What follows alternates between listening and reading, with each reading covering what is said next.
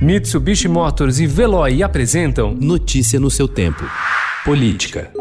Todo mundo sabia que ele, mais cedo ou mais tarde, ia atingir uma parte considerável é, da população. Como tem muita gente, eu, por exemplo, se não tivesse feito o exame, é, não saberia né, é, do resultado. E ele acabou de dar positivo.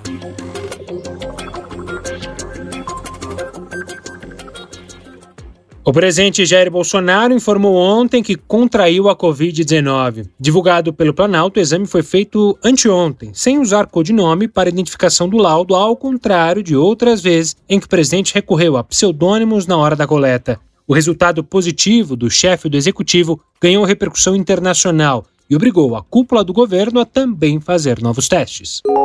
Após usar codinomes nos três exames anteriores que fez para detectar a Covid-19 em abril, o presidente Jair Bolsonaro apresentou dessa vez seu nome verdadeiro ao laboratório. O presidente chegou a dizer que recorria a codinomes em exames havia 10 anos. O Palácio do Planalto não informou por que o mandatário mudou de estratégia agora. O presidente Jair Bolsonaro contrariou mais uma vez recomendações de autoridades de saúde e colocou jornalistas sob o risco de infecção ao anunciar em entrevista ontem que contraiu o novo coronavírus, afirmam analistas. Para o médico Julival Ribeiro, membro da Sociedade Brasileira de Infectologia, o paciente deve cumprir rígida quarentena e quebrar o isolamento apenas se precisar buscar atendimento médico.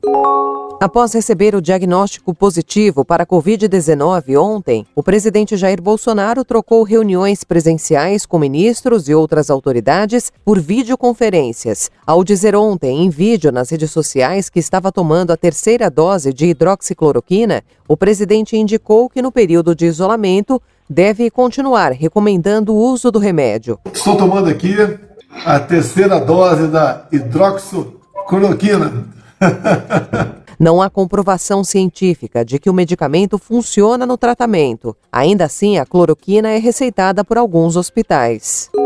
Sob o comando de Augusto Aras, a Procuradoria-Geral da República tem defendido uma série de medidas que buscam centralizar decisões. A mais polêmica delas é a criação de um órgão que concentraria investigações de corrupção em Brasília, afetando modelos bem-sucedidos como o da Lava Jato, mas não é a única. Pelo menos outras duas limitam a atuação de procuradores em temas relacionados à pandemia do novo coronavírus. Notícia no seu tempo. Oferecimento Mitsubishi Motors. Apoio Veloy. Fique em casa. Passe sem filas com o Veloy depois.